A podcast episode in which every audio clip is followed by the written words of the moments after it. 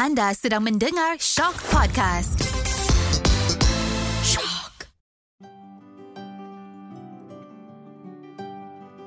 Hari ini menjadi saksi. Pernah tak terfikir apakah yang pernah berlaku pada hari ini dan apa kaitannya dengan diri kita? Ya, pada tarikh hari ini ternyata setiap peristiwa ada ceritanya. Dan kami akan rungkaikan segalanya di podcast mesin masa hari ini menjadi saksi. Hello, hello, hello guys. Selamat kembali dalam mesin masa hari ini menjadi saksi. Baiklah kisah realiti apa pula kita akan meneroka hari ini. Tanpa membuang masa, let's go. Baiklah kita akan putarkan balik masa hari ini kepada tahun 2012 dan 2020. Pada tarikh 11 Februari 2012, bintang pop Whitney Houston meninggal dunia pada usia 48 tahun.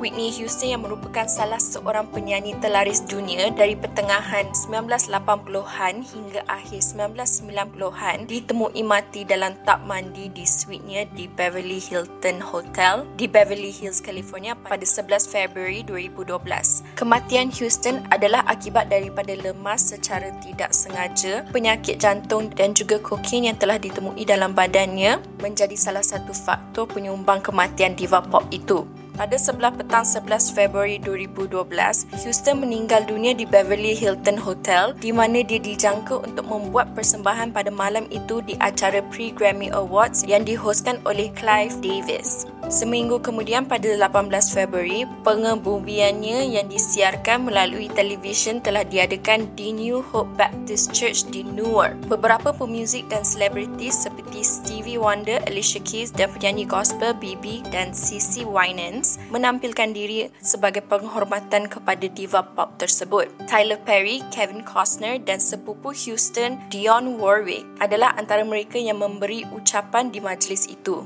Keesokan harinya, Houston dikebumikan di sebelah bapanya di tanah perkuburan Fairview di Westfield, New Jersey.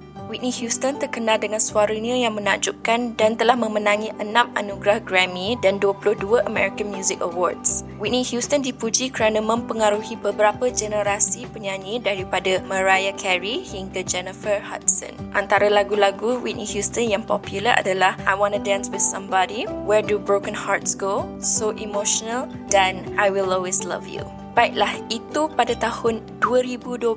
Baiklah, kita akan putarkan balik masa lagi sekali kepada tahun 2020.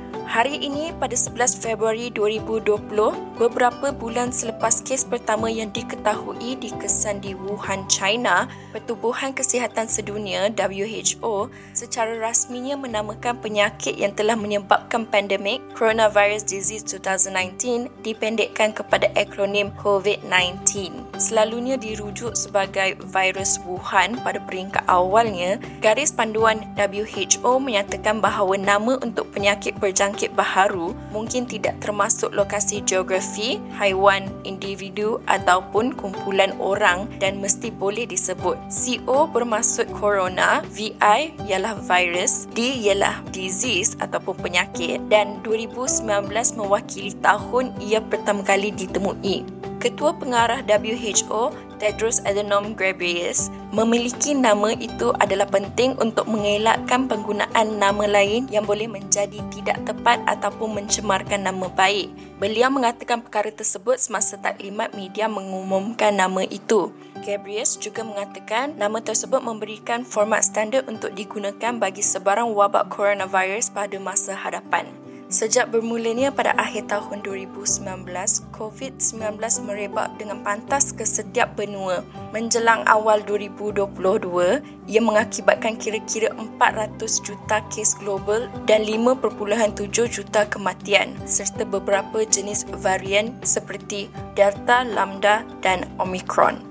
Baiklah itu saja untuk mesin masa hari ini menjadi saksi. Kalau korang ada apa-apa info menarik yang korang nak share, korang boleh share saja dengan menghantar message di Instagram kami Shop Podcast. Baiklah itu saja untuk hari ini. Terus mendengar, terus menyokong mesin masa hari ini menjadi saksi. Sama-sama kita mencungkil dan meneroka kisah-kisah realiti yang pernah berlaku pada suatu ketika dahulu. Itu sahaja daripada saya. Bye.